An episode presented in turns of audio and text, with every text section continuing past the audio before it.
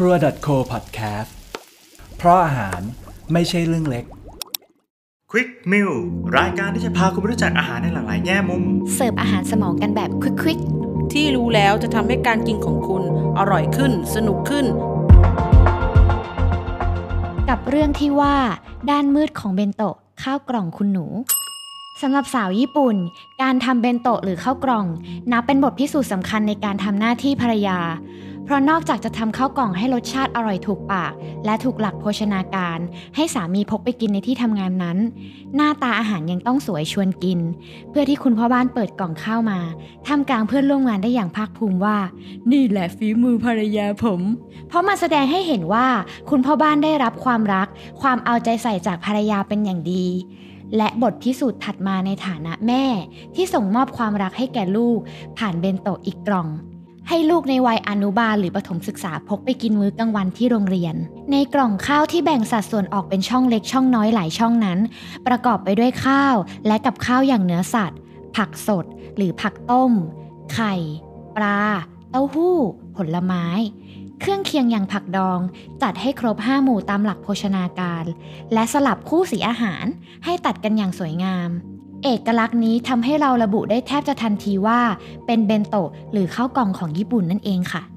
แต่สำหรับข้าวกล่องที่ต้องทำให้ลูกพกไปโรงเรียน การแบ่งสัดส่วนและสีสันของอาหารให้ดูสวยงาม อาจไม่เพียงพอ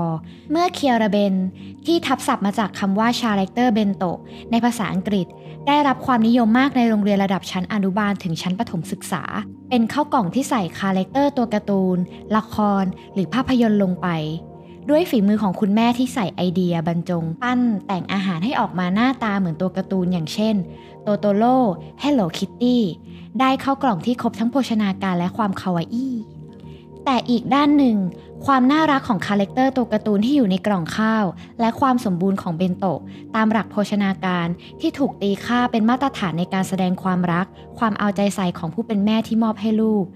มันจึงแทบจะเป็นเรื่องคอขาดบาดตาย หากคุณครูเห็นว่ามีนักเรียนสักคนที่ซื้อข้าวกิน แทนที่จะหิ้วข้าวกล่องมาโรงเรียน หรือเพียงข้าวกล่องไม่ได้ถูกประกอบเป็นรูปร่างให้ดูสวยงามน่ารัก อย่างที่ควรจะเป็น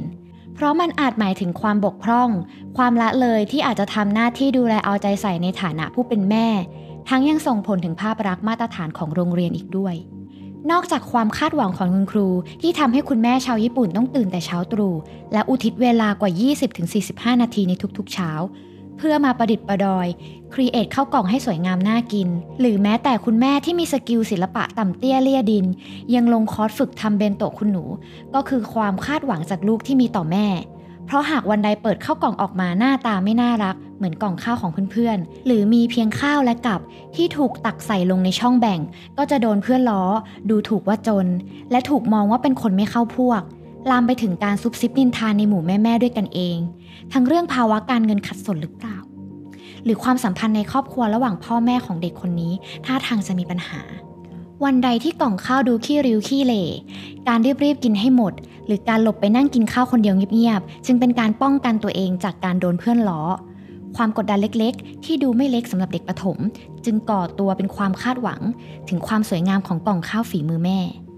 แน่นอนว่าคุณแม่ที่ทำข้าวกล่องได้สวย เป็นที่พึงพอใจของลูกๆ และบรรดาเพื่อนๆที่โรงเรียน ย่อมเกิดความภาคภูมิใจในฝีมือ บางคนถึงกับอัพภาพลงโซเชียลมีเดีย เพื่อประกาศให้โลกออนไลน์รู้ถึงความรัก ความใส่ใจอันเกิดจากความมุมานะพยายามของตนที่ทำเพื่อลูก ยิ่งได้รับคำชื่นชม ยิ่งมีแรงใจในการ create ข้าวกล่องให้สวยขึ้น ทว่าอีกมุมหนึ่งของแม่บางกลุ่มคำยกยอปอปั้นกลับกลายเป็นสมรภูมิประชันขันแข่งเบนโตะ ระหว่างแม่ๆด้วยกันเอง เพราะคาดหวังคำชม และรู้สึกเหนือกว่า หากข้าวกล่องของตนได้รับความนิยมมากกว่าแม่บ้านคนอื่นๆ ซึ่งนักมนุษยวิทยาถึงกับเรียกพฤติกรรมของแม่บ้านเหล่านี้ว่า เป็นลัทธิหลงตัวเอง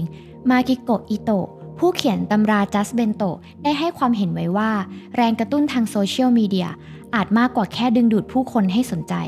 มันยังสะท้อนถึงการแข่งขันที่มักเกิดในหมู่ผู้ปกครองที่มีลูกเล็ก เบนโตะคุณแม่ย่อมอัดแน่นด้วยความรัก ความห่วงใยเป็นพื้นฐาน แต่ในวัฒนธรรมข้าวกล่องโรงเรียน ที่สร้างมาตรฐานวัดระดับความรักผ่านหน้าตาของเบนโตะจึงปะปนไปด้วยความคาดหวัง กดดัน และกระอักกระอ่วนใจ จนต้องทำตามๆกันไป